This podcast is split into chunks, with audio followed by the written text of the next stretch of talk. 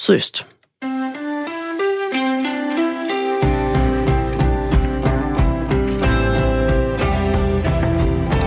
Søndag var der øh, fodboldkamp i Aarhus. Den, den stod mellem øh, AGF og Brøndby. Og mens øh, den kamp stod på, så havde Brøndby, øh, Brøndbys fans travlt med andet end bare at hæppe på deres hold. De har nemlig hængt klistermærker med to ledende politifolk med teksten Wanted op i Aarhus. Det er en reaktion på et øh, langt anstrengt forhold til Østjyllands politi, siger formanden for den officielle fanklub i Brøndby, og hende snakker vi med om lidt. Ja, om 8 minutter. Øhm, I øvrigt, lige før klokken 8, der fortsætter vi dækningen af de to personer, der som de første har fået frataget deres danske statsborgerskab, efter at have rejst til kampzoner i Syrien for at kæmpe for islamisk stat. Vi får øh, Socialdemokratiets øh, udlændingeordfører Rasmus Stoklund i studiet for at høre, øh, hvordan det her egentlig skal få os alle sammen til at føle os mere sikre. Den er 10 minutter i 8, når vi taler med ham. Sidst der var vinter-OL, så tog Rusland 45 medaljer, men næste gang kan det blive et rundt 0,0. For Rusland står over for en udelukkelse fra al international sport i de næste fire år, på grund af systematisk brug af doping gennem mange år. Hvad det betyder for, for næste sommers øh, uh, EM-slutrunde i fodbold, hvor Danmark blandt andet skal møde Rusland, og hvad det i det hele taget betyder for russiske atleter de næste fire år, det kan man uh, høre mere om her senere på morgen.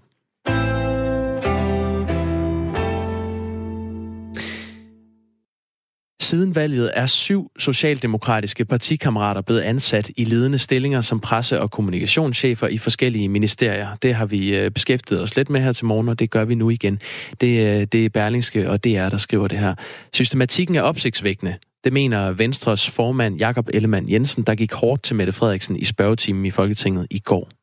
Det er helt tydeligt, at det her det drejer sig om politiske ansættelser, og man foretager dem af bagdøren, i stedet for at gøre det af fordøren. Jeg synes, det ville være glædeligt, om man tog den diskussion. Hvis man ønsker at have flere politiske embedsmænd, jamen så lad os da have den diskussion, i stedet for at, at snige det ind på den måde og lade som om, at jamen det sørger med helt tilfældigt, at alle de stillinger er blevet ledige, og at de pudsigt nok er blevet, an, blevet besat af medarbejdere fra Socialdemokratiet.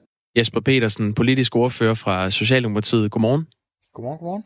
Pressechefer er en del af det neutrale embedsværk. Kan du garantere, at de her syv pressechefer, de er uafhængige? Al den stund, at det er øh, enkeltstående departementchefer i de enkelte ministerier, der har, der har ansat dem, øh, så er det jo det, jeg må henholde mig til, at, øh, at de siger, at øh, de her ansættelser, de er foregået, som de skal. Og det er selvfølgelig, at man øh, ansætter folk som, som embedsmænd, og de har, har valgt dem, som de mente var, øh, var de bedst kvalificerede øh, til, øh, til stillingerne. Det er ikke det er ikke ansættelser, som hverken Socialdemokratiet eller Statsministeriet har noget med at gøre. Det er nogen, som foregår i, øh, i de enkelte øh, ministerier af de departementchefer, som er, øh, er de ledende embedsmænd der. Det er ikke dig, der har ansat dem, Jesper Petersen. Der er kommet et sms fra en af Radio 4 Morgens lyttere, som, som spørger, hvor, hvor mange af dem kender du selv? Hvor mange af dem jeg kender? Mm. Og ja, jeg kender ikke, jeg kender ikke dem alle sammen. Jeg kender en del af dem, og øh, nogle kender man jo, øh, fordi at de, øh, at de, de har været ansat i Socialdemokratiet tidligere. Øh, og jeg kan, jeg kan kun bekræfte, at det er dygtige folk, og det skylder man måske at sige i hele den her dækning. Øh, men der er ikke nogen, der har sagt, at de er dårlige udover, folk, jo. Nej, men jeg synes, at der er en tendens til at, altså det gør de jo blandt andet fra, øh, fra den, vores politiske modstandere, at de, de fremhæver gerne, hvis man har haft en eller anden partipolitisk fortid, eller har været ansat et andet sted i et parti, men fortæller jo ikke om, at folk faktisk de her folk har været øh, altså øh, ledende medarbejdere på øh, redaktioner på Radio 24 eller de har været hos Danmarks Radio, eller Berlingske Tidene, eller mm. hvor de ellers har haft ansættelse. Det er jo ikke bare nogen, man hiver ud af en eller anden partiforening, når en departementchef i et ministerium skal finde en pressechef. Det, nej, nej. De, men, de, øh... de, de, de, de tager dem, som de synes er, er de dygtigste. Det er i hvert fald det, de skal, og det er også det, de siger, at, øh, at de har gjort. Men det er jo sådan, at 25 procent af stemmerne ved sidste fald, sådan rundt regnet, blev placeret ved, ved, ved Socialdemokraterne. Så kunne man forestille sig, at man, hvis man valgte fuldstændig tilfældigt, og man sagde, at politikere, eller undskyld, at øh, pressechefer, de var sådan fordelt jævnt over det politiske landskab, så ville det være en fjerdedel af de ni, der øh, havde en eller anden form for tilknytning til Socialdemokratiet. Nu er det jo så syv i stedet for to, hvis man sådan anskuer det på den måde. Og, og det, er, det er jo det, kritikken i dybest set handler om, altså at der er en form for, altså mellem linjerne, vendetjeneste i at ansætte nogen, man kender. Ja, det kan jeg jo godt høre, at det er det, der bliver sagt mellem linjerne. Der er jo bare ikke nogen dokumentation for det. Øh, det er jo bare noget, der bliver påstået. Og jeg synes, det er lidt farligt, hvis vi får begivet os ud på en, en vej her, som går på, at man simpelthen ikke kan ansætte folk, hvis de har været ansat i et parti, eller hvis de har været øh, med i et øh, politisk parti. Jesper øh, man skal Petersen. tage folk, fordi de er, de er de dygtige. Den pressemedarbejder, som stod ved siden af Mette Frederiksen i går, da hun gav interview efter Folketingets spørgeteam, han har en fortid øh, som ansat i Venstre. Øh, ham kan man godt bruge i statsministeriet alligevel, og det er fordi, han er dygtig. Hvornår blev han Øh, ansat? Og det er vel den samme grund til, at de har ansat dem ude i de, øh, ude i de andre ministerier. Hvornår blev han ansat, ham øh, der stod ved siden af Mette Frederiksen?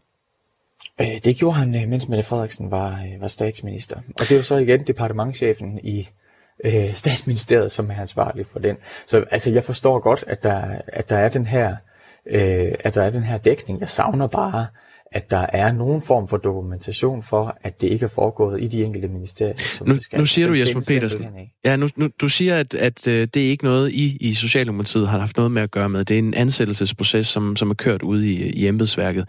Men, men faktum er, at det er syv ud af ni øh, af de her nye, højt placerede embedsmænd, som har trådet til enten Socialdemokratiet eller til tidligere til S-minister, som tidligere har været øh, i SF, for eksempel. I sidste uge der erkendte Socialminister Astrid Krav, at hun havde, citat, spredt ordet om stillingen for flere kvalificerede personer i sit netværk. Hendes nyansatte kommunikationschef endte med at blive Jens Anton Tingstrøm Klinken, der arbejdede øh, frivilligt i Astrid Kravs øh, kampagne under valgkampen i juni.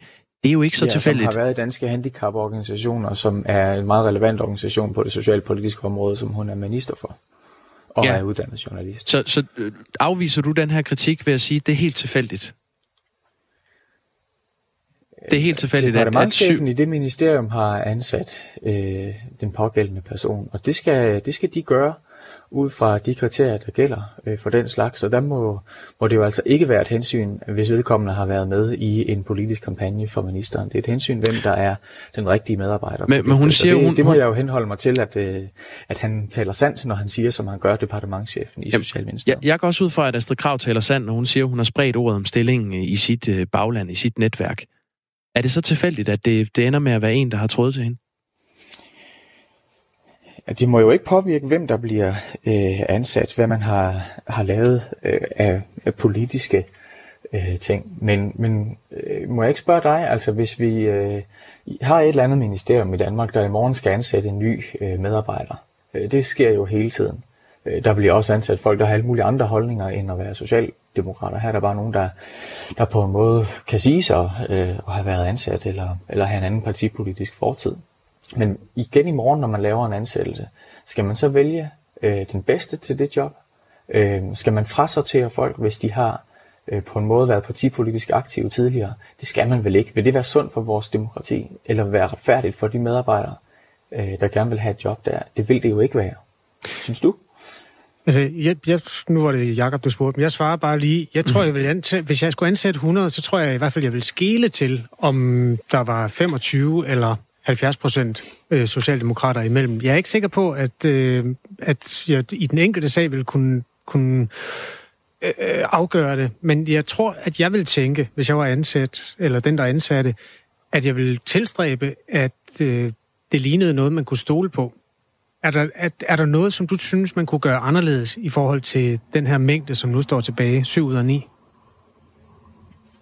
Mm, jamen, hvis jeg sagde det, så ville det jo øh, være en undergravning af de departementchefer, som har ansat de enkelte. Og det tror jeg også er det, man skal forstå som, som lytter, at der er jo tale om enkeltstående ansættelser, så man er slet ikke i den situation, du beskriver der, at man skal ansætte 100. Men har i det enkelte ministerium skulle ansætte en. Og, øh, og det ender så med at give det her øh, billede, hvor, hvor 6 ud af 8 på en eller anden måde har øh, haft øh, ansættelse for, eller øh, været partipolitisk aktiv sammen med en minister, eller har været ansat i øh, Socialdemokratiet. Øh, Jesper Petersen, øh, politisk ordfører for Socialdemokratiet.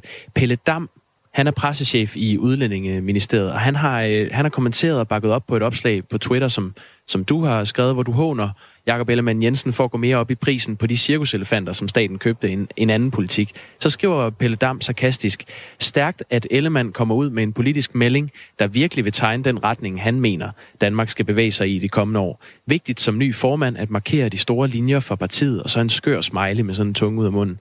Er det et eksempel på en neutral pressechef, synes du? Altså, man har jo ytringsfrihed også som offentligt ansat, men jeg synes, det er uprofessionelt gjort, og, øh, og han har også måttet slette øh, det tweet igen meget, øh, meget hurtigt. Men det viser måske noget om, hvad han mener. Der var et lignende tilfælde, jamen, og han skal jo sørge for, at, øh, at der er en troværdighed omkring øh, hans arbejde og hans ansættelse, så derfor ville jeg ikke have gjort det samme, hvis jeg var ham. Jeg mener, det er up- uprofessionelt, men øh, øh, et lignende tilfælde kunne man se øh, under den tidligere regering, hvor en, der havde været hos de konservative før, øh, på en måde udfordrede en socialdemokrat i en diskussion med den tidligere erhvervsminister, øh, Brian Mikkelsen. Men det her, det, det blev også dengang påtalt og, og, og, og droppet igen, og det synes jeg var klogt dengang. Jeg synes også, det er rigtig gjort af ham nu, at han har, har fjernet øh, det der tweet igen. Det burde han ikke have lavet. Nå, her til sidst, Jesper Petersen, vil du hånden på hjertet igen, heller ikke synes, det var et problem, hvis en V-regering, en venstre-regering, kunne mistænkes for at snige, at snige andre øh, øh, egne folk ind i, i det her uafhængige embedsværk? Jeg synes, det skal være sådan, at man ansætter øh, i de her enkeltstående ansættelser øh, de dygtigste folk, og det skal man, når det er embedsmænd, øh, jo uanset om de har været ansat det ene eller det andet sted, eller øh, har været partipolitisk aktive. Øh, det må være det, der er, er rettesnoren. Og det skal man gøre uanset hvilken regering øh, der sidder. Så har man jo ret til at, at rejse spørgsmålstegn ved det. Men jeg synes, at efter endda nogle ugers dækning af, af det her forhold, øh, der er der jo endnu ikke nogen, der har nogen dokumentation for, at det ikke er rigtigt, når departementcheferne siger, at de har ansat dem, øh, de mente var, var de bedst kvalificerede til stillingerne. Og det, det bør der vel være, øh, inden man sådan for alvor øh, kan sige, at, øh, at der er et problem her. Der er i hvert fald ikke nogen, der har sagt, at de ikke er dygtige. Der er bare nogen, der har sagt, at der er rimelig mange af dem, der er socialdemokrater. Jesper Petersen, og det er du altså også politisk ordfører i Socialdemokratiet. Tak, fordi du var med i Radio 4 Det var slet. Ja, klokken er blevet 16 minutter over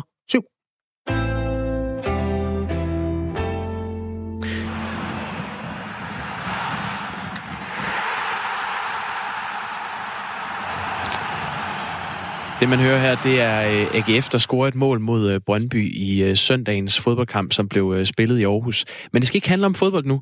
Det skal i stedet handle om en protestaktion, en gruppe Brøndby-fans står bag, fordi de er utilfredse med den behandling, de har fået af Østjyllands politi.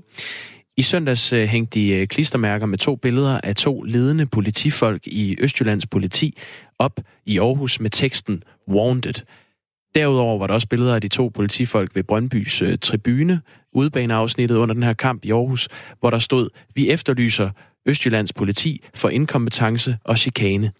Vi kan sige godmorgen til Sara Agerklint, som er formand for Brøndby Support. Det er den officielle fanklub i Brøndby IF. Godmorgen. IF. Godmorgen. Godmorgen. Nu er det jo ikke jer som officiel øh, Brøndby Fanklub betragtet, der står bag de her klistermærker. Men du siger, at du kan godt forstå, hvorfor de er blevet hængt op og forsvarer det faktisk. Hvorfor gør du det? Jamen altså, det her det er jo på en eller anden måde kombinationen på en, en længere optrapning eller en længere konflikt, øh, som øh, i foråret betød, at øh, der blev efterlyst 18 Brøndby-fans med, med billede i medierne. Øh, så vidt jeg er bekendt, er en stor del af dem blevet frikendt. Herunder er en blevet tilkendt erstatning. Altså, så jeg kan da godt forstå, hvis, de her ledende øh, medarbejdere, altså politidirektøren blandt andet, synes det er ubehageligt at se deres ansigter på, på banner på en tribune, men det er jo kun på en tribune. Altså det har også været ubehageligt om, med potentielt store konsekvenser for vores medfans at have sit ansigt øh, på diverse medier i en efterlysning. En sag, hvor de bliver frikendt. Ja, altså politiet passer jo politiets arbejde, som er at øh, efterlyse mennesker, når der er fundet vold sted. Nogle gange øh, er det så, at de anholdte på den ene eller den anden måde øh, undslipper, øh, eller for eksempel han er fuldstændig uskyldig, som de øh, tilfælde, du refererer til her. Men politiet passer sit arbejde. Det øh, må politiet godt. Det, som vi har gjort, det er jo ikke jeres arbejde. Jeres arbejde er at stå og på Brøndby IF. Hvad er det, du synes, der er den Altså, det, det, grunden til, at man kan kaste sig ud i selvtægt i den størrelsesorden her og hænge mennesker ud med navn og billede? Åh, oh, selvtægt, altså det synes jeg måske er lidt, øh, lidt voldsomt. Ikke? Altså, igen, vi skal huske det her, det er altså politidirektøren og chefpolitiinspektøren. Altså det, det er folk med en ledende udadvendt øh, rolle, øh, altså, som stiller op øh, til blandt andet medier. Det tog øh, formodentlig de her drenge, øh, der har lavet de her banner her, et par sekunder at finde de her billeder altså, så, så skal vi lige have nogle proportioner også i orden, ikke? Det, det er bare banner. Øh, men, men altså, som sagt, det her det kommer oven på en længere tids konflikt, hvor vi, der er blevet søgt dialog øh, fra, fra, fra flere parter, øh, uden at det har, har, har hjulpet noget. Altså, det, det er jo ikke kun de her billeder her. Det er også, at øh, vores busser i, efter flere kampe er blevet forhindret og overhovedet køre af på motorvejen. For eksempel i Fredericia, hvor vi har opsamling og sætter folk af på vores bustur. Det gør vi jo hver weekend, når vi er på udebaneture, helt uden problemer.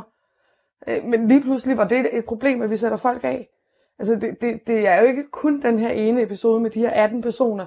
Det er flere episoder, hvor vi har søgt dialog hos Østjyllands politi, som ellers var med til at indføre dialogkonceptet. Vil du simpelthen kalde det her politichikane, eller hvad, hvad er det, vi skal lægge i det, du siger? Jamen, altså, jeg er ikke et sekund i tvivl i, om, at der er især dele af, af Brøndby's fanmiljø, der føler, at de bliver chikaneret af Østjyllands politi. Øh, nu, nu har jeg også et øh, bredt netværk, og jeg kan bare høre, at det her det er ikke den eneste episode, og det er ikke kun Brøndby-fans, der oplever, at Østjyllands politi er gået væk fra dialogkonceptet, som de ellers var med til at indføre. Jeg har gået til fodbold på danske fodboldstadion i omkring 40 år, og øh, jeg det siger kan, ikke... Det kan ikke passe, Kasper. Hvor gammel er du? Jeg er 48. Ja. Og øh, jeg har... Øh, det var faktisk før Brøndby begyndte at vinde mesterskaber, at jeg begyndte at komme på stadion, så det er lang, lang tid tilbage. Og øh, jeg siger ikke, at, øh, der er, at man er vanvittig, fordi man har den blå gule trøje på, men jeg har oplevet nogle fuldstændig vanvittige situationer omkring Brøndby-fans, øh, ikke mindst på Aarhus Stadion, hvor jeg er kommet meget. Og det er jo øh, den konflikt og den øh, præventive indsats, som politiet har til opgave at løse. Øhm, kan du på nogen måde forstå, at politiet er, er nødt til at tage hårdere fat, når der har været tilfælde af, af vold omkring Brøndbys øh, tilskuere? Samtidig vil jeg sige, at der er alt evidens for, at tager man netop dialogstrategien, som Østjyllands politi... Nej, men kan, kan, du, kan du forstå, at politiet går ind og er nødt til at tage hårdt fat, fordi der har været nogle fortilfælde om med vold?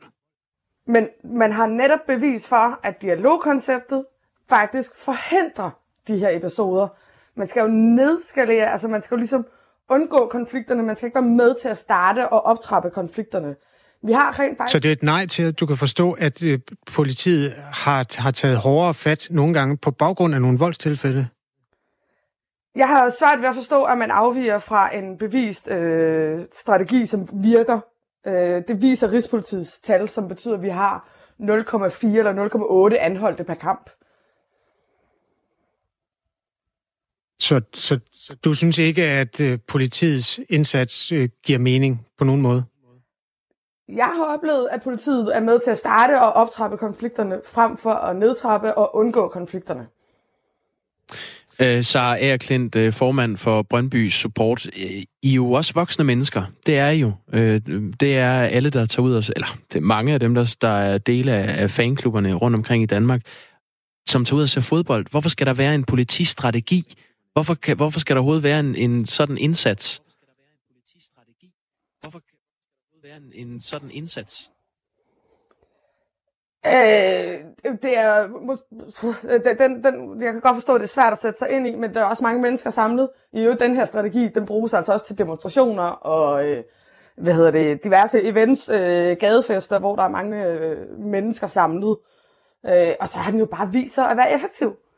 Den har rent faktisk vist, at øh, der, der, man har færre episoder med den her strategi. Tak til dig, Sara. Jeg mene, jo, Nå, okay, vi er voksne ja. mennesker, når vi søger dialog. Nå, okay, ja. Øhm, det var altså Sara Aerklint. Den var lidt åndssvagt, den forbindelse, som vi havde Sara med på. Den hedder Thailine, og der var en form for ekko på, som gjorde, at øh, vi nogle gange kom til at høre spørgsmålene to gange. Sara Aerklint er altså formand for Brøndby Support, som er den officielle fanklub i Brøndby. Og klokken den er nu 7.24. Husk, du kan skrive sms'er, hvis du føler det store eller det lille for de historier, du hører her i programmet. R4, et mellemrum, og så din besked, som du sender til 1424.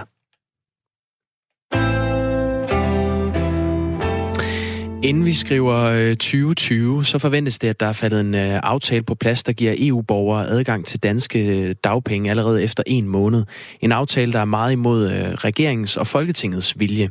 Vi talte i første time med Karen Melcher, som er medlem af Europaparlamentet for de radikale, og hun mener ikke, det bliver et stort problem. Øh, lige om lidt skal vi høre beskæftigelsesminister Peter Hummelgaard, som tidligere har sagt, at de nye regler kan risikere helt at underminere den danske flexicurity-model. Vores øh, reporter Mads Anneberg, han var ude på en byggeplads i Aarhus for at høre, om nogle af de øh, østeuropæiske arbejdere er helt opdateret på, hvornår de kan få dagpenge i Danmark.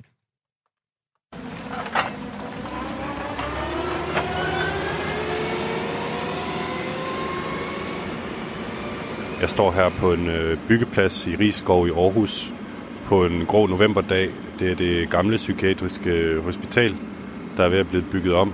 Og øh, jeg har fundet en øh, mand fra Polen, der hedder Bartek, som øh, jeg lige vil prøve at høre, om ikke han hellere kunne tænke sig at være på dagpenge, end at, end at gå her og, og fryse. Bartek, do you know uh, what dagpenge is? Uh, no for like the same for like A-Kassa or something like this? Yeah, it's the A-Kassa, yeah, exactly. Ah. So you have heard about the, the A-Kassa? Yeah, yes, yes, yes, yes. I pay for the tray. so you, you pay into the A-Kassa as well? Yes. Okay. I pay for the tray. Okay. And uh, so do you, do you know how long you've had to have been in Denmark in order to actually get money from the A-Kassa? Two years. For two years. You're working here in, in, in Denmark. Uh, would you prefer to, to work here in Denmark or get unemployment benefits here in Denmark, if you could choose? I work for Denmark, yes, um, because I like working. Ja, det lyder ikke umiddelbart til, at uh, Bartek fra, fra Polen, som vores reporter Mads uh, Anneberg her mødte på byggepladsen i Aarhus, han står klar til at gribe den her mulighed, som de nye uh, EU-regler vil give. Men måske er der andre EU-borgere, der vil bruge eller, eller misbruge de her regler. Vi hører mere om den her sag uh, lidt senere. Ja, klokken den er 7.26, og nu skal vi kigge på et land, som, lad os bare sige, deler vandene. Ja, til sommer skal Danmark spille EM i fodbold på hjemmebane, og her skal man efter planen øh, blandt andet spille en kamp mod Rusland i parken. Men det kan være, at det hele ændrer sig. Den 9. december, der bliver Rusland sandsynligvis idømt fire års udelukkelse fra al sport. Godmorgen, Jens Seier Andersen, international chef for organisationen Play the Game. Godmorgen. Hvorfor skal Rusland udelukkes fra al sport de næste fire år? Ja, det tror jeg sandelig heller ikke kommer til at ske. Øh, det, Rusland får en straf, fordi man har stået for øh, Øh, et af de mest omfattende øh, øh, tilfælde af systematisk anvendelse af doping i elitesport, i hvert fald som er blevet afsløret. Og øh, det startede for øh, fem år siden i december, da Tysk TV i samarbejde med to meget modige øh, russiske whistleblowers, et ægtepar, Julia og Vitali Stepanov, hvor hun var øh, og er sådan set 800 meter løber, og han var tidligere øh, hendes dopingkontrollant. Og de havde snydt systemet i lang tid, eller arbejdet sammen med systemet i lang tid, og gik så i samarbejde på et tidspunkt, at de blev meget frustreret med, øh, de prøvede at anmelde til VADA, der skete ikke noget, så gik de i samarbejde med en tysk øh, journalist, øh, Harjo Seppelt fra ARD. Og så rullede skandalen, der blev lavet omfattende undersøgelser, og den øh, fik endnu en dimension, den her skandale, da øh, den tidligere leder af Moskvas antidopinglaboratorium, Rodchenkov, øh, hoppede af i maj 2016. Jamen, det er jo en kæmpe sag, øhm, og, men du starter så med at sige, at du tror ikke, det sker? Nej, der står ingen steder i det øh, øh, oplæg, som øh, VADAs øh, særlige udvalg, der undersøger, om øh, landene nu overholder reglerne. Der står ikke noget om, at øh, Rusland skal udelukkes fra al idræt i fire år, men der er lagt op til nogle, nogle straffe, men der er også mange smuthuller i det her. Og vi ved, at den internationale olympiske komité og store dele af idrætsbevægelsen i øvrigt arbejder stenhårdt i kulissen for at gøre konsekvenserne for Rusland så små som muligt. Rusland er en enormt vigtig øh, idrætspolitisk øh, faktor. Det er også en stormagt på idrætsbanen. Hvad, hvad betyder det så for Ruslands øh, deltagelse? Hvis vi nu for eksempel kigger på EM næste år øh, til sommer, øh, hvor de er en af Danmarks modstandere, kan de deltage der? Eller hvad, hvad regner du med, at straffen bliver? Ja, det er et eksempel på, at der, er for, at der er, allerede er et smuthul i VADAs regler, som man øh, så også har lukket med nogle nye regler, men de gælder først i januar 2021, nemlig at de ikke omfatter kontinentale mesterskaber, altså der, øh, mesterskaber i en verdensdel. Og, øh, og det vil sige, at det er meget usandsynligt, at UEFA øh, øh, skal til at rykke rundt på Ruslands kampe, med mindre FIFA går ind og siger, at I skal altså overholde øh, hverdagsreglerne, men det bliver noget, noget besvindeligt, noget jeg tror aldrig, det kommer til at ske. Der er jo også kæmpe interesser i at øh, øh, bibeholde de kampe, som de er. Det er sjovt. Altså nu er du international chef for organisationen Play the Game, og, og kender de her politiske øh, systemer rigtig godt. Hvis nu det var Malta, hvor man sagde, at de skal bare have for fulde gardiner, fordi de har dopet nogle af deres folk. Vil de så være i stand til at afbøde en øh, straf på samme måde, som Rusland er i gang med nu? Overhovedet ikke. Okay. Altså, det, det, hvis, hvis Malta havde, havde begået samme systematisk doping, det var blevet afsløret, så havde vi ikke set noget til, til Malta øh, øh, siden, siden afsløringerne i, i 2014. Ikke på idrætsbanen i hvert fald. Du godeste. Man får lyst til at hænge sig, når man er fodboldtilhænger, fordi jeg tænker sådan, ja, er, der ikke en, er der ikke noget olympisk ånd? Er der ikke noget renhed? Er der ikke noget, nogle idealer nogen steder i det her system? Ja, nu, nu så vi også Gibraltar øh, tabe øh, flot 6-0 til, til Danmark. Der var også lidt snak om, at det var måske lige et lidt nemt mål, det sidste, der blev lukket ind. Øh, der var nogen, der mente, at der kunne være noget matchfixing øh, involveret. Men Gibraltar er jo også en lille nation, hvis det endelig blev dokumenteret. Der, der er flere smuthuller i, øh, i den her fireårige straf, som Rusland efter al sandsynlighed bliver idømt, som gør, at, øh, at de her russiske atleter og landshold kan stille op alligevel. Så er det her overhovedet en straf? Ja, det bliver en straf, der er, og der bliver også noget, der kan mærkes. En del af de forslag, der er kommet, det er, at øh, Rusland skal miste retten til at søge om at afholde værtskaber for store mesterskaber øh, i de kommende fire år. Det vil også få konsekvenser ud over de fire år, for det tager jo tid fra man søger til man får dem. Øh, og det kommer til at gøre ondt øh, på den russiske sportsindustri, og det kommer også til at øh, øh, ramme, øh, man kan sige, de politiske ledere, øh, både på, på øh, pengepungen og på den politiske prestige. Vi var nogen, der hævede ikke bare et øjenbryn, men begge øjenbryn, da Danmark vandt en lodtrækning, som Rusland var med i for ikke så længe siden om den tredje EM-kamp der. Hvor stor er din tillid sådan til, til Rusland i forhold til at opføre sig ordentligt i alle de her sportslige sammenhænge? Jeg synes, det har været meget trist at se, at et af, en af betingelserne for, at altså efter alt den her gigantiske skandale er afsløret, så en af betingelserne er, for at de kan blive godkendt igen, det er, at de skal udlevere en stor database fra Moskva, antidoping-laboratorium, som viser alt, hvad der er foregået, alle øh, prøver og, og, og så videre, og så afleverer de et materiale, som er genmanipuleret, og hvor der ovenikøbet er lagt falske spor ind i forhold til, hvem der er de skyldige i den her manipulation, sådan så pilen peger på den en af dem, der faktisk måtte øh, hoppe af, øh, nemlig Rodchenkov. Altså, jeg forstår simpelthen ikke, er russerne ikke. Så med den, øh, de er jo en meget, meget stor sportsnation, og de er jo også en nation, som, som øh, siger, de, de bygger på, på visse øh, værdier og en aktiv deltager i den olympiske bevægelse. Jeg forstår simpelthen ikke, at de laver et øh, fupnummer, som de må have kunne regne ud, vil blive afsløret. Ja. Jeg tror, jeg har ikke mere Jens Seier Andersen. Har du det, Kasper? Nej, jeg tror, jeg er fuldstændig desillusioneret for nu. Det er en vild historie. Nej, men jeg vil godt lige øh, sige, at jeg, nu bliver der, jeg synes, der er en anden uklarhed, jeg gerne vil pege på, og vi kommer altså til at se, om hvordan den olympiske bevægelse, hvor, hvor meget høj grad det, i hvor høj grad det lykkes dem at svække den her beslutning. Men øh, jeg vil bare sige, at der er stor uklarhed nu om, om russiske landshold i fremtiden øh, får lov til at stille op i forskellige internationale turneringer. Og der, øh, fordi den udtalelse, vi har set, mest går på de internationale, eller undskyld, de individuelle øh, udøvere, som kan få lov at deltage, hvis de kan bevise, at de har været helt uden for det her dopingsystem. Jens Seier Andersen, det var ordene. Du er international chef for organisationen Play the Game. Tak fordi du kom. Ja, I velkommen. Ja, og klokken den er listet sig hen forbi uh, halv otte. Det betyder, at Anne Philipsen får ordet med nyhederne.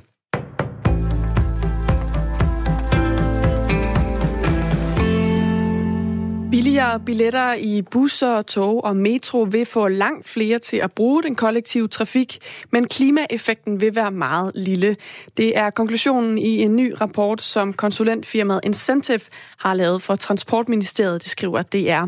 Ministeriet har bedt om at få kortlagt, hvad der vil ske, hvis billetprisen bliver 30 procent lavere, og rapportens konklusion er, at det på den positive side vil øge antallet af passagerer med 26 procent. Til gengæld så vil det have en stor økonomisk bagdel. Det vil koste statskassen 2,2 milliarder kroner om året. Og klimagevinsten er ikke særlig stor, fordi mange af de nye passagerer, de tidligere vil have været fodgængere eller cyklister, og altså ikke bilister, viser rapporten. Ifølge rapporten så vil de lavere billetpriser give en reduktion, der svarer til 0,3 procent af det samlede CO2-udslip fra landtransport om året. Transportminister Benny Engelbrecht ser heller ikke billigere bus- og togbilletter som det greb, der kan være med til at gøre trafikken mere klimavenlig. Han Han siger, at regeringen først og fremmest vil forbedre kvaliteten i den kollektive transport, og er der så råd til at gøre det billigere også, så vil de gerne se på det, siger han.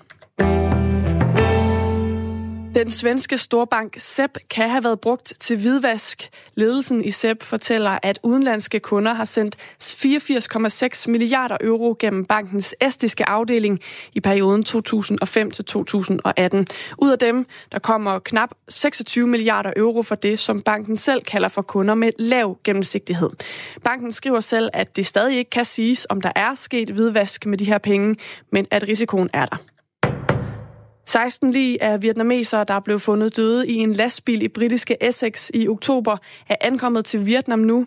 Det meddeler Udenrigsministeriet i Vietnam ifølge nyhedsbyrået Reuters. I alt døde 39 i lastbilens kølecontainer. Ligne nåede til lufthavnen tidligt her til morgen og vil snart blive transporteret videre til de omkomnes pårørende. USA's præsident Donald Trump vil betegne Mexikos narkokarteller som terrorgrupper. Det siger han i et interview med den tidligere Fox News-vært konservativ Bill O'Reilly.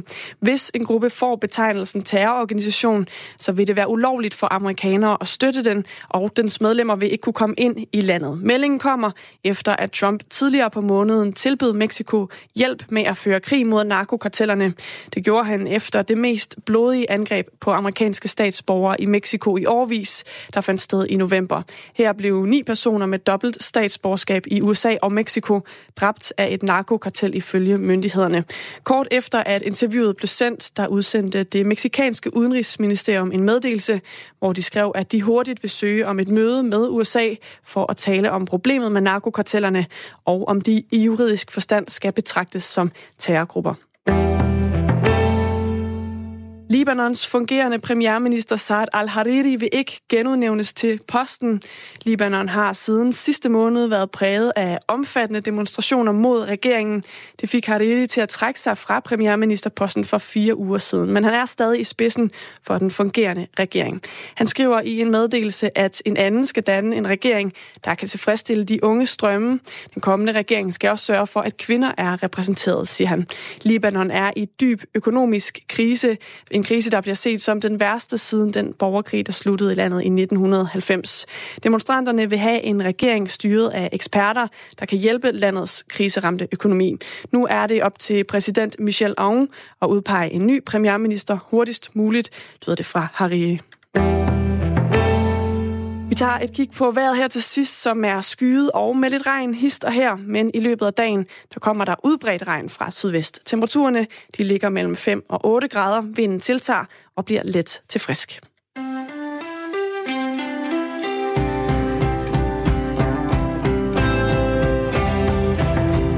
Godmorgen, 7.37 er klokken. Du hører Radio 4 morgen med ja, Anne Philipsen med nyhederne. Så er det mig, der hedder Kasper Harbo, og Jakob Grosen hedder Jakob Grosen. Det er det, jeg hedder, og jeg, jeg hæftede mig lige ved øh, skyde og lidt regn, men hold ud, fordi senere så bliver der udbredt regn.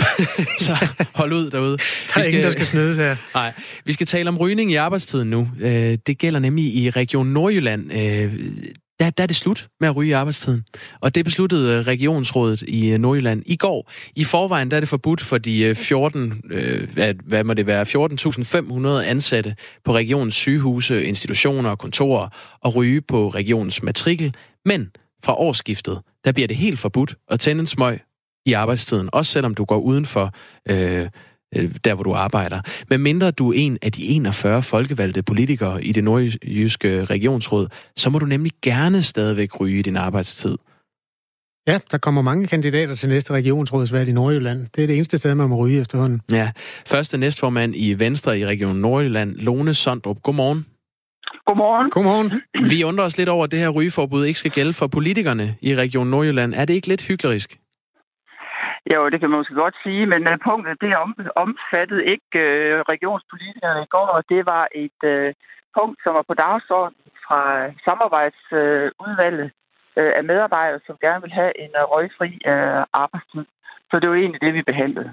Okay, men altså, I er jo også ansat i regionen på en eller anden måde. Kunne man ikke lige skrive det som stykke B?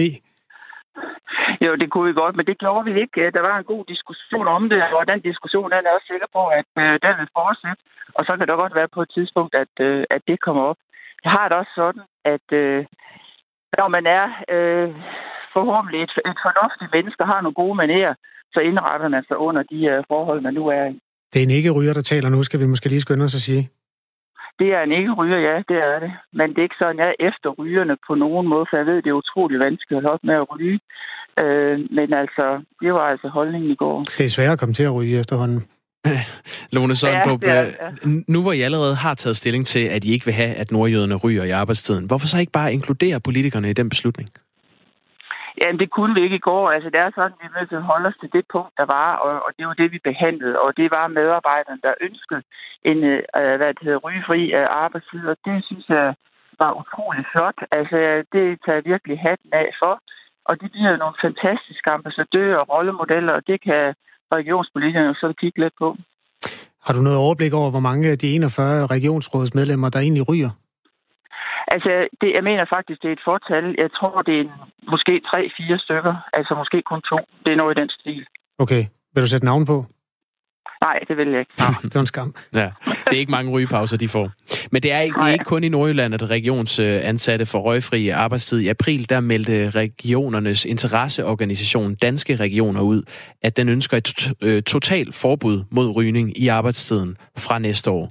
Øh, I oktober, der meldte Region Hovedstaden ud, at regionens arbejdspladser fra 1. januar 2020 vil blive røgfri, som betyder, at det ikke er tilladt for de ansatte at, at ryge i arbejdstiden. Og i Region Sjælland, der er det allerede forbudt at ryge i arbejdstiden, og det er også indført i, i flere andre øh, kommuner. Ja. Vil du gå videre med det her, øh, Lone Sondro? Og arbejde for, at politikerne også skal, skal omfatte, omfattes af det her øh, rygeforbud? Jeg vil i hvert fald tage det op i, i Venstres gruppe, øh, hvad er deres holdning til det, og så er jeg sikker på, at de andre politiske grupper, de tager også emnet op. Ja, men det kan være, at de to mennesker, der ryger i øh, Nordjyllands øh, regionsråd, de øh, lytter med her. Så øh, ved I, hvad der rammer jer lige om lidt. Lone Sondrup, tak fordi du var med i Radio 4 morgen. Ja, velbekomme. Klokken er 7.42.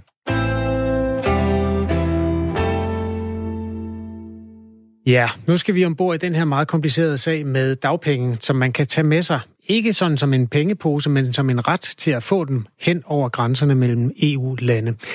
Øhm, Danmark har i gennem længere tid kæmpet for at holde det på det nuværende niveau, hvor man skal øhm, bruge tre måneder, altså arbejde tre måneder inden for Danmarks grænser, før man kan få øh, dagpenge i det her land. Det er så en dagpengeret, som man har optjent i et andet EU-land. Det kan være Rumænien, det kan være Polen, det kan være øh, et af de andre øh, mange EU-lande. Men i de kommende uger, så regner Danmark med at indkassere et nederlag, og, og der er altså nogen, der har kæmpet hårdt for at holde det på det nuværende niveau. Tre måneders optjeningsperiode, det falder formentlig til en måned. Og vi har beskæftigelsesminister Peter Hummelgaard med. Godmorgen. Godmorgen. Peter Hummelgaard, du arbejder imod de her nye regler og har tidligere sagt, at øh, det risikerer at underminere hele den her danske øh, flexicurity-model, som det så sexet hedder, og der kan komme spekulation i den her slags. Hvad bygger du det på? Jamen, øh, det bygger jo på, at, øh, at langt hen ad vejen, så er øh, det er jo et... Hvis det er, at man pludselig skal til at, at have reglerne indrettet sådan, at man kun skal optjene øh, dagpengeret efter en måneds arbejde, uden et eller andet forudgående krav om, at man rent faktisk også betaler ind til vores øh, kollektive arbejdsløshedsforsikring, men at man kan have optjent den ret i et hvilket som helst andet land uden egentlig kontrol, så er det jo, at vi frygter øh, fra dansk side, at, øh, at det over tid i hvert fald kan føre spekulation i dagpenge med sig, og at det derudover også er øh, et, øh, et brud på sådan helt almindelige øh, øh, rimelighedsprincipper, som vi synes, der skal være i vores system. Så, så derfor så er vi jo øh, virkelig ikke glade for, øh, for det forslag, der ligger på bordet lige nu, og som, øh, som jeg ved, øh, at den nuværende kommission gør alt, hvad de overhovedet kan for at mose igennem, inden der tiltræder en ny kommission. Og både da vi var i opposition i Socialdemokratiet, og også efter vi har overtaget regeringsmagten, har vi jo forsøgt og, og gøre, hvad vi kan øh, for at, øh, at, øh, at forhindre det her. Men, øh, men ved du hvad, det der med, hvad der er rimeligt, det er jo i virkeligheden en politisk vurdering, som er forskellig alt efter, hvem man spørger. Vi har tidligere på morgen talt med øh, Karen Melger, som sidder i Europaparlamentet for Radikale, og som er lidt mere europæisk anlagt. Hun synes, det er en god idé. Nu skal du lige høre et øh, pip fra Werner Sand Kirk, som er direktør i brancheorganisationen for netop danske A-kasser. Vi har spurgt ham, om han er bekymret for, at EU-borgere vil kunne få dagpenge efter en måned. den del af det er jeg simpelthen ikke så bekymret for. Det går nok med det. Det går nok med det, siger Werner, Werner Sandkirk. Hvorfor mener du, at det kan underminere øh, modellen? Altså, hvilken størrelsesorden af misbrug tænker du, der vil komme til at finde sted? Jamen, jeg tror, det er svært at sige allerede nu, øh, fordi at, øh, at lige nu er det jo ikke et meget stort problem at, øh, at der bliver spekuleret i danske dagpenge fra andre EU-borgers side. Øh, men min frygt er jo, at hvis det er, at der kun er et krav om en måneds arbejde, hvor der heller ikke er nogen kontrol med, om andre landes borgere er, øh, har øh, forsikret sig selv mod arbejdsløshed på nogenlunde samme vilkår som det, vi beder danske borgere om, øh, øh, så er det min frygt, at, øh, at det over tid og i kraft af, at vi får et mere og mere, øh, endnu mere mobilt arbejdsmarked i Europa, hvor der er, at folk flytter sig endnu mere, at det kan føre spekulation øh, med sig. Men, men det er klart, at hvad den del her angår, der handler det mest af alt om rimelighedsbetragtninger. Altså, at øh, vi risikerer at stå i en situation, hvor der er, at der er hårde krav til optjening af dagpenge for danske lønmodtagere, end der er for andre EU-borgere. Og det synes jeg ikke er rimeligt. Jeg er altså mere bekymret i det, der ligger i forslaget om, at man forlænger perioden, hvor der er EU-borgere kan tage dagpengene med sig ud af landet, end, end, øh, end hvad man må i, i det nuværende. Øh, og, øh, og samlet set, så er vi ikke øh, særlig store tilhængere af de, øh, af de forslag, som der er lagt op til for, fra EU-kommissionens side. Og det handler faktisk heller ikke om, om hvorvidt man er mere eller mindre europæisk. Jeg betragter mig selv som øh, et, et meget begejstret tilhænger af EU-samarbejdet, men jeg er til gengæld også en meget, meget stor øh, tilhænger af hele vores flexicurity-model, mm. som øh, man jo ikke rigtig kan sammenligne med nogle af de andre modeller, man har rundt omkring Peter, i Centraleuropa. Peter Hummelgaard, beskæftigelsesminister. Vi har fået en sms. Jeg stopper dig lige, fordi øh, vi, skal, vi skal nå nogle forskellige ting. Der, det er Torben, der skriver ind, øh, når danske pensionister tager deres pension med til Spanien, så betaler Danmark. Hvorfor skal for eksempel Rumænien så ikke betale for rumænske ledige i Danmark? Hvad synes du om det synspunkt? Jamen, det er der jo, øh, det er der jo et, øh, et, et, et, et vist, en vis rimelighed i også. Altså, jeg forstår godt synspunktet. Jeg tror, det der er hele humlen i øh, forslaget fra EU-kommissionens side, det er, at øh, når der er, man har arbejdet i et, øh, i et bestemt land, jamen så er det også rimeligt, at man bliver arbejdsløshedsforsikret i det sidste land, man har været ledig i. Og det kan jeg også godt forstå, hvis tilfældet er, at øh, man har været der i meget lang tid. Det, der jo så er lagt op til her, det er, at man skal kunne have øh, at det er en meget kort optjeningsperiode til at få adgang til eksempelvis danske dagpenge. Det er jo det, vi heller ikke bryder os om. Så jeg forstår godt synspunktet i lytterens sms, øh, og, og hvorfor at, øh, at vi fra dansk side jo forsøger at, øh, at reglerne bliver så rimelige som overhovedet muligt. Vi har det friskeste tal øh, fra 2017. Der var der 41 EU-borgere, inklusive danskere, som benyttede sig af de her regler og konverterer dagpengereglen fra et andet øh, EU-land, eller dagpengeretten fra et andet EU-land til at få dagpenge her i Danmark. Altså 41 mennesker. Det lyder jo ikke så farligt. Nej, det gør det ikke. Altså, vores modstand er heller ikke baseret på øh, Øh, at, øh, at vi i dag ser, at der er et meget stort misbrug eller en meget stor spekulation. Vores modstand baserer sig på en frygt for, at der i fremtiden kan komme stort misbrug og spekulation, og på helt elementære sådan rimelighedsprincipper. Jeg vi simpelthen ikke mener, at det er rimeligt, hvis det er, at andre landes EU-borgere, øh, altså andre EU-borgere fra andre lande, skal så at sige have bedre rettigheder, end det danske lønmodtagere har. Jeg har spurgt myndighederne i Sverige, hvor EU-borgere kan få dagpenge efter kun 6 dage, hvis de har optjent retten i et andet medlemsland. Og der skal vi måske have med, at, øh, at der er altså også en arbejdsperiode i det andet land, inden man kommer til Danmark og kan tage hul på de der tre måneder, som nu bliver til en måned. Nå, men op i Sverige så sagde de, at øh, der var 141 mennesker, der benyttede sig af øh, muligheden der i 2018. Og Sverige er jo altså et, et land, der har øh, næsten 10 millioner mennesker. Hvad får dig til at tro, at det skulle blive et stort, øh, eller et voksende problem i Danmark, når man sætter øh, perioden ned fra tre til en måned? Jamen, det, ud fra øh, en betragtning om, at jeg tror, at vi, øh, at vi jo går en fremtid møde. Øh, også, og det er der en masse godt at sige om. Der er også en masse udfordringer ved det. Øh, men en fremtid møde, hvor det er, at du vil få en, en endnu mere mobil arbejdsstyrke i hele Europa. Øh, man kan jo omvendt også sige, jamen, Hvorfor skal man overhovedet sætte perioden ned, hvis det, som du nævner i det svenske tilfælde, slet ikke bliver brugt af andre EU-borgere? Altså sådan kan man jo vende argumentet om. Og det er det jo, fordi man fra EU-kommissionens side har et, et ønske om hele tiden at gøre arbejdsstyrken mere og mere mobil, og at indrette øh, de øh, europæiske landes arbejdsmarkeder efter nogenlunde de samme principper, og problemet med det er, at det er jo ikke efter de principper, som vi har skabt den danske flexicurity-model, det er jo efter principper, som langt hen ad vejen minder mere om den centraleuropæiske model. Det næste forslag, som der kommer nu her fra kommissionen, som virkelig giver mig øh, både store panderynker og dårlige drømme om natten, det er jo ønsket om at indføre en lovbestemt mindsteløn. Altså som jo fundamentalt i værste tilfælde, afhængig af hvordan det bliver indrettet, vil være et eklatant brud med hele den måde, at vi har indrettet det danske arbejdsmarked på, hvor vi har kollektive overenskomster, og hvor løn bliver bestemt ved aftaler og ikke ved lovgivning. Og, øh, og, og alle de der ting samlet set, frygter jeg over tid vil ændre det danske arbejdsmarked, øh, mm. og, og ikke til det bedre. Peter Hummelgaard er altså beskæftigelsesminister og har drømt dårlige drømme i nat. Øh, tak fordi du var med i Radio 4 Hver nat. Hver nat i lang tid, som det, som det fremgik. Øh, man troede faktisk allerede i foråret, at aftalen om de her nye regler var faldet på plads, men det lykkedes ved den tidligere lejlighed, at Danmark og en gruppe andre lande blokerer det. Nu regner man med, at den her ændring i reglerne falder på plads i løbet af de kommende uger. Klokken er 10 minutter i 8. Tirsdag kom det frem, at to øh, personer som de første har fået frataget deres danske statsborgerskab. Og det sker efter, at Folketinget netop har hastebehandlet en lov igennem om at kunne tage det danske statsborgerskab fra syrienkrigere.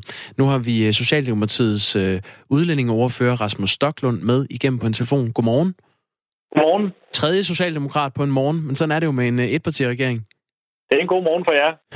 og for jer. Ja, og for jer. Ja, egentlig også for os, ja. Det er rigtigt. Den ene af de her øh, danske, tidligere danske statsborgere, må jeg hellere sige, det, det var en dansk-tyrkisk statsborger. Han er efterlyst af det danske politi for terrorisme, og øh, vi tegnede portræt af ham tidligere i dag. Han går under navnet SK. Ifølge Berlingskes øh, oplysninger er der i den anden sag tale om en 30-årig kvinde, der mistænkes øh, for at have tilsluttet sig islamisk stat i øh, Syrien. Rasmus Stoklund, nu har man frataget statsborgerskabet for de her to personer. Kan danskerne føle sig mere trygge nu? Ja, altså det er jo et både og. Det er jo meget svært at svare sådan helt sort-hvidt på, fordi det, det kan vi jo på den ene side, fordi nu er der to mennesker, som ikke har lov til at opholde sig i Danmark mere, som vil os ondt. Det er jo positivt.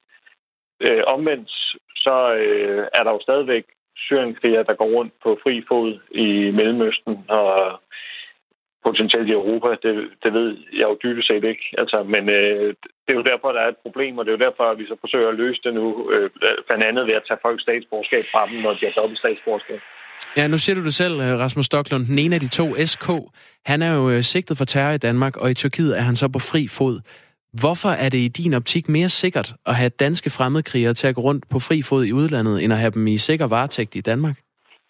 Jamen, det er ikke, fordi vi mener, at de skal gå rundt på fri fod i udlandet. Vi synes jo selvfølgelig, at de skal bag lås og slå. Øh, hele problemet og baggrunden for den her hastelov, som vi nu gik i gang med i oktober, den var jo, at øh, Vesten forlod kurderne, øh, som havde styr på mange af de her IS-krigere, havde buret dem inde. Og øh, desværre så øh, øh kurderne jo så presset, og, og mange af dem, de slap så fri. Det er jo ikke fordi, at det er en optimal situation, men vi vil så bare, hvis vi skal vælge imellem at risikere at få dem her til Danmark, ikke at kunne idømme dem særlig lange straffe, fordi øh, øh, at deres øh, gerningssteder, deres ofre og vidner til øh, begivenhederne, de befinder sig i Mellemøsten, så risikerer vi måske kun at kunne straffe dem for eksempelvis, at de rejste ind i nogle af de her ulovlige områder, at de så i løbet af relativt få år kan, kan gå rundt på gaden.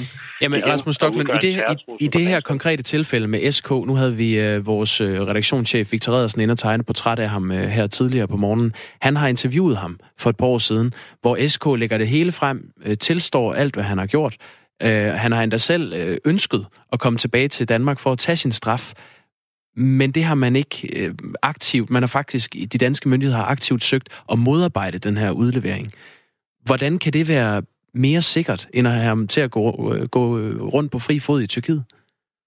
Altså, han kan jo også blive straffet andre steder, og øh, vores ambition har jo været, at, at, at, at der skulle oprettes et tribunal i, i, region, i regionen dernede, Øh, det pågår der et samarbejde om mellem 16 vesteuropæiske regeringer om at prøve at få, få op at stå. Og det er klart, det er så blevet forstyrret og forsinket af, at der nu lige pludselig skete det her med, at kurderne de blev forladt. Men, øh, men altså, jeg tror bare, man skal holde sig for øje, at ja, nu vil han gerne tilbage til Danmark og øh, afzone en straf i det danske retsvæsen. øh, i stedet for at tage sin straf, der hvor han har begået sine ugerninger, fordi det garanteret vil være en lidt hårdere bedømmelse, han, han og medfart, han kommer til at få det. Den her mand er lidt nemmere at have med at gøre, fordi han har et dobbelt statsborgerskab. Han er nu officielt tyrker, og kun tyrker. Der er jo så også nogle øh, mennesker i den her bunke, som er udelukkende danske statsborgere. Hvilke perspektiver ser du i det? Det har jo været til enorm diskussion de sidste øh, uger, ovenpå at en af fremmedkrigerne er kommet hjem. Jamen, øh, det er igen lidt forskellige situationer, alt efter øh, hvad der sker. Og jeg, jeg beklager, der er alarm i baggrunden her. Jeg sidder inde på Christiansborg, og der er åbenbart nogen, der lige pludselig er gået i gang med at bore i væggene et eller andet sted. I det går nok, vi hører dig. Øh, Nå, I kan høre mig, det er godt. Øh, det er lidt forskellige situationer, fordi der er jo dels dem, som er i stand til at, øh, at komme tilbage på egen hånd.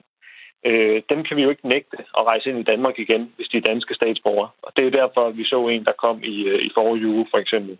Så er der en anden situation med nogle af dem, som, øh, som øh, for eksempel sidder indspærret øh, i Tyrkiet eller andre steder.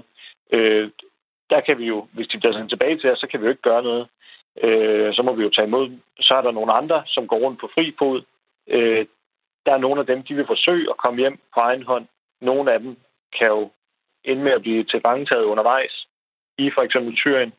Og der øh, ønsker vi jo ikke, at de kommer tilbage. Der ønsker vi jo, at der får deres straf regionalt.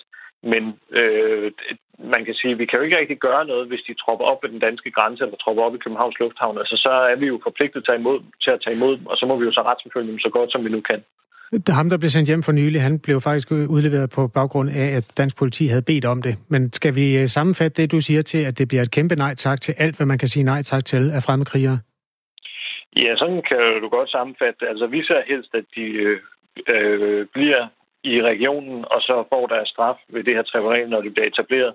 Altså, vi mener, at det udgør en, en for stor øh, sikkerhedsrisiko, og det er jo blandt andet på baggrund af, af den seneste trusselsvurdering fra PET, politiets efterretningstjeneste, som jo siger, at selv ganske få af dem her kan udgøre en stor trussel. Det kan de jo især i det omfang, at, at øh, det vil være svært at løfte bevisbyrderne imod dem og få i dem meget lange straffe, fordi, øh, som jeg var inde på lidt tidligere, altså at gerningsmænd, øh, ofre osv. er langt væk.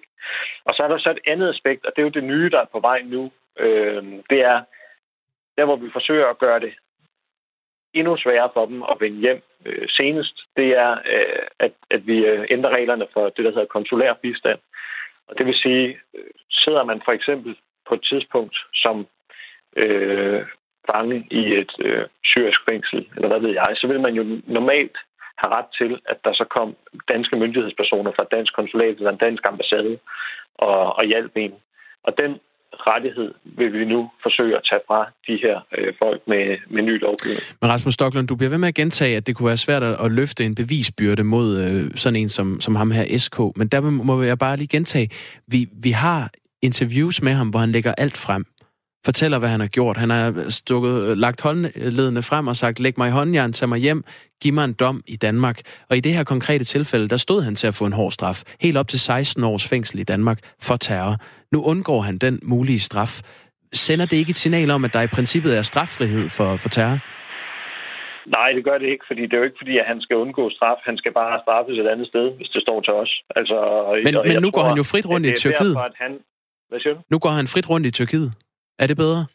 Nej, det er meningen, at han skal strafforfølges. Det er det selvfølgelig, og øh, vi håber, at det lykkes med et tribunal på et tidspunkt. Og øh, man kan sige, jeg tror, at de helt kynisk spekulerer i, de her IS-terrorister, at det er mere attraktivt at komme hjem til det danske retsvæsen og få en straf der, også selvom at det måtte være en hård straf, fordi øh, det vil være en mild omgang i forhold til, hvad de får, hvis de bliver straffet øh, i, i det område, hvor de har begået deres forbrydelser.